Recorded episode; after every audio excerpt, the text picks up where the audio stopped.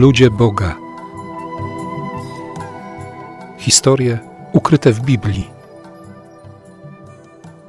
Drogie siostry, drodzy bracia, uważni słuchacze Bożego Słowa, miłośnicy Boga, który objawia się w Słowie. Nasze ostatnie spotkanie zakończyłem skojarzeniem Józefa, który w wieku 30 lat zostaje wyniesiony do godności nieprawdopodobnej jako cudzoziemiec. Staje się odpowiedzialnym za finanse, za całą gospodarkę państwa egipskiego rządzonego przez faraona. Zostaje objawiony w pewien sposób narodowi egipskiemu, a nawet całemu ówczesnemu światu, jako mąż opatrznościowy, jako człowiek tak bliski Bogu, że za nim idzie błogosławieństwo, niezwykłe błogosławieństwo. Wiemy, że ta historia już się wydarzyła. Wystarczy spojrzeć na ojca Józefa, czyli Jakuba, kiedy przebywa w Haranie i musi pracować przez wiele, wiele lat, aby swoją pracą, w cudzysłowie, zapłacić swojemu teściowi za żony, za Le i Rachelę. W tamtej historii również Biblia bardzo wyraźnie zaznacza, że, że z osobą Jakuba, jego obecnością w tamtym miejscu wiązało się niezwykłe błogosławieństwo Boga. To samo dzieje się w wypadku Józefa, człowieka sprzedanego przez swoich braci, stającego wielokrotnie na krawędzi życia i śmierci, również przez swoje wybory, przez, przez nieumiejętność wykorzystania ostatecznie Bożej łaski, jak zaznaczą autorzy biblijni i interpretatorzy Słowa Bożego przez swoją ogromną pychę, przez narcyzm, przez egoizm. A jednak Bóg robi z tym człowiekiem konkretną historię życia. Historię, która prowadzi ku życiu, która ma odsłonić życie łaską i ma być jednocześnie świadectwem o miłosierdziu Boga względem każdego człowieka. Bo przecież przez Józefa Bóg okaże troskę wszystkim narodom północnej Afryki i całego Bliskiego Wschodu. Również swoim umiłowanym, czyli Jakubowi i jego rodzinie. Nasze ostatnie spotkanie zakończyłem tym skojarzeniem Józefa z Jezusem, który również w wieku 30 lat zostaje objawiony nad Jordanem. Kiedy otwiera się niebo, kiedy słychać to niezwykłe świadectwo Ojca: To jest mój syn. W nim złożyłem moje plany, moje nadzieje. On jest moim umiłowanym. I wiemy dobrze, że że chwilę po tym wydarzeniu Jezus został wygnany przez ducha na pustynię, by mierzyć się z tą świadomością, by uwierzyć, by oprzeć się też e, tej pokusie niewiary, z którą przychodził do niego diabeł. To porównanie Józefa i Jezusa nie jest przypadkowe, ponieważ od samego początku chrześcijaństwa rysy Chrystusa widziano między innymi w Józefie. Przepiękna homilia paschalna, jedyne zachowane w całości dzieło biskupa Melitona z Sardes, świętego prawosławnego, zaliczanego do tak zwanego drugiego pokolenia pisarzy wczesnochrześcijańskich, Melitona, który był uczniem uczniów apostoła Jana. W tej homilii paschalnej, w której Meliton wyraża przekonanie, że w Chrystusie, a właściwie w śmierci Chrystusa, znajdują urzeczywistnienie wszystkie proroctwa pierwszego przymierza, natrafiamy na porównanie Jezusa, a właściwie Jezusa ukrytego w, można by tak powiedzieć, bohaterach pierwszego przymierza. W numerze 69 tej homilii przeczytamy o Chrystusie: On to jest paschą naszego zbawienia. On to w wielu wiele wycierpiał.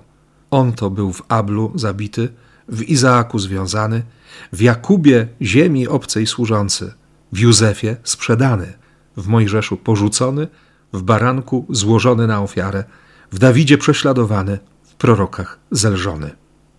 Ten fragment znajdzie się między innymi w modlitwie brewiarzowej przeznaczonej na Wielki Czwartek. W godzinie czytań tego dnia Kościół modli się fragmentem homilii paschalnej Melitona, numerami między 65 a 71. Dla nas akurat jest oczywiste, że lektura pierwszego przymierza musi się odbywać w kontekście osoby Jezusa, bo Chrystus, Jego dzieło, Jego śmierć i zmartwychwstanie sprawiają, że możemy we właściwy i zrozumiały jednocześnie sposób czytać to wszystko, co dzieje się w historiach Starego Testamentu. I co nie tyle ciekawe, a oczywiste, punktem wspólnym historii Józefa egipskiego i Jezusa jest właśnie ten moment sprzedania, moment odrzucenia. Wybrani przez Boga odrzucają, odrzucają swojego najmłodszego brata, urodzonego z umiłowanej żony Jakuba. Pewnie dlatego w Józefie budzą się też pewne wątpliwości, podsycane nieustannymi pytaniami przez kolejne lata niewoli, a nawet w momencie odwrócenia się o 180 stopni jego losu. Dlaczego ojciec, dlaczego Jakub, Izrael nie szuka swojego syna? Opowieści żydowskie mówią, że bracia po zniknięciu Józefa, o tym już wspominałem, mieli sobie przysiąc, że żaden z nich nie zdradzi tajemnicy przed ojcem, że Jakub nigdy się nie dowie, co się stało wtedy na pastwiskach pod Sychem. I ta przysięga zobowiązywała do tajemnicy również Józefa. Z jego strony nie mogło być kontaktu z ojcem. On nie mógł opowiedzieć o tych wszystkich wydarzeniach, miał zapomnieć również o Jakubie. Ale wiemy dobrze, że Józef nie zapomniał. Wiemy też z tradycji żydowskiej, że w Jakubie ciągle była żywa pamięć o Józefie i ten człowiek nigdy do końca nie uwierzył w śmierć swojego umiłowanego syna.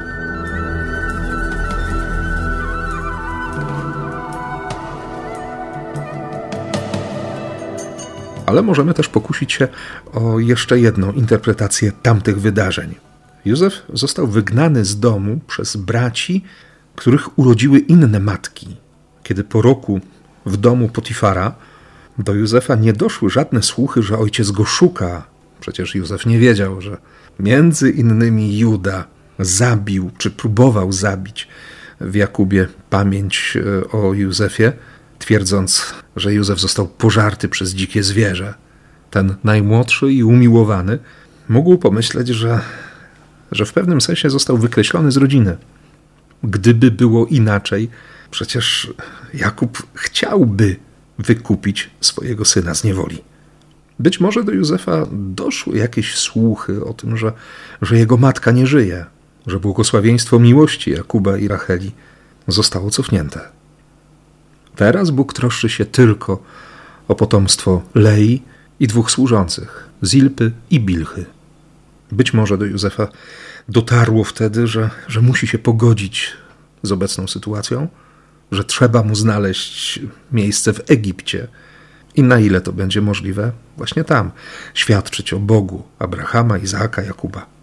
Ten tok myślenia zdaje się mieć uzasadnienie wtedy, kiedy, kiedy Józef po raz pierwszy spotyka się ze swoimi braćmi, kiedy dociera do niego wiadomość, że, że ma brata młodszego od siebie, którego urodziła właśnie Rachela. Jest przecież Beniamin. Być może dlatego, kiedy dochodzi do tego pierwszego spotkania, gdy synowie Jakuba przybywają do Egiptu po ziarno, Józef, stawiając absurdalny zarzut szpiegostwa, żąda nie tyle spotkania z ojcem, ale tego, żeby przyprowadzić do niego najmłodszego z braci. Co więcej, ani w Midraszach, ani w Biblii nie znajdziemy jeszcze pytania o to, jak się czuje Jakub, co się dzieje z ich ojcem. Być może Józef naprawdę spodziewał się, że skoro on został wyrzucony z rodziny, to dokładnie ten sam los czeka Beniamina. Więc wydaje się logiczne, że, że tylko w ten sposób, żądając przyprowadzenia najmłodszego z braci, może sprawdzić, czy, czy dzieci Racheli dalej pozostają dziedzicami Jakuba. Józef nie może ujawnić swojej tożsamości na tym pierwszym spotkaniu. On nie wie, czy jest członkiem rodziny. I bez względu na to, czy, czy Jakub żyje, czy nie, ujawnienie swojej tożsamości Józef uzależnił od spotkania z Beniaminem, to znaczy od uzyskania pewności, że, że i on, i jego brat dalej zajmują swoje miejsce w domu Jakuba Izraela. Sam zarzut o szpiegostwo jest co najmniej nieuzasadniony, ale to, czego żąda Józef dalej, jest, jest nadzwyczaj dziwne. Jeden z braci ma pozostać w Egipcie, dopóki pozostali nie przyprowadzą do Józefa najmłodszego, Beniamina. Los pada na Szymona, tego, który wiele lat wcześniej razem z Lewim urządził krwawą jatkę w Sychem, mszcząc się za zhańbienie siostry, Diny. Podczas uważnej lektury 42 rozdziału Księgi Rodzaju przeczytamy też, że, że Józef wydał rozkaz, by do worków wsypać nie tylko zboże zakupione przez synów Jakuba, ale także włożyć dane przez nich pieniądze. Podczas drogi bracia z ogromnym zdziwieniem odkrywają, że rzeczywiście oprócz zboża w workach znajdują się również pieniądze i po przybyciu do swojego rodzinnego domu opowiadają wszystko swojemu ojcu Jakubowi. Cała opowieść, w której sednem jest konieczność przyprowadzenia do zarządcy państwa faraona najmłodszego z braci, prowadzi Jakuba na skraj rozpaczy. W 36 wersecie 42 rozdziału Księgi Rodzaju przeczytamy: Powiedział też ojciec Jakub: Już pogrążyliście mnie w smutku z powodu Józefa, kiedy wysłałem go do was, do Dotain, i nie znam jego końca. A teraz Beniamina chcecie zabrać? Wtedy Ruben, pierworodny, najstarszy, odzywa się do ojca: Będziesz mógł zabić obu moich synów, jeśli ci ich nie przyprowadzę. W sensie Szymona i Beniamina. Oddaj go w moje ręce, a ja zwrócę go tobie. Ale Jakub się nie zgadza. I mija rok.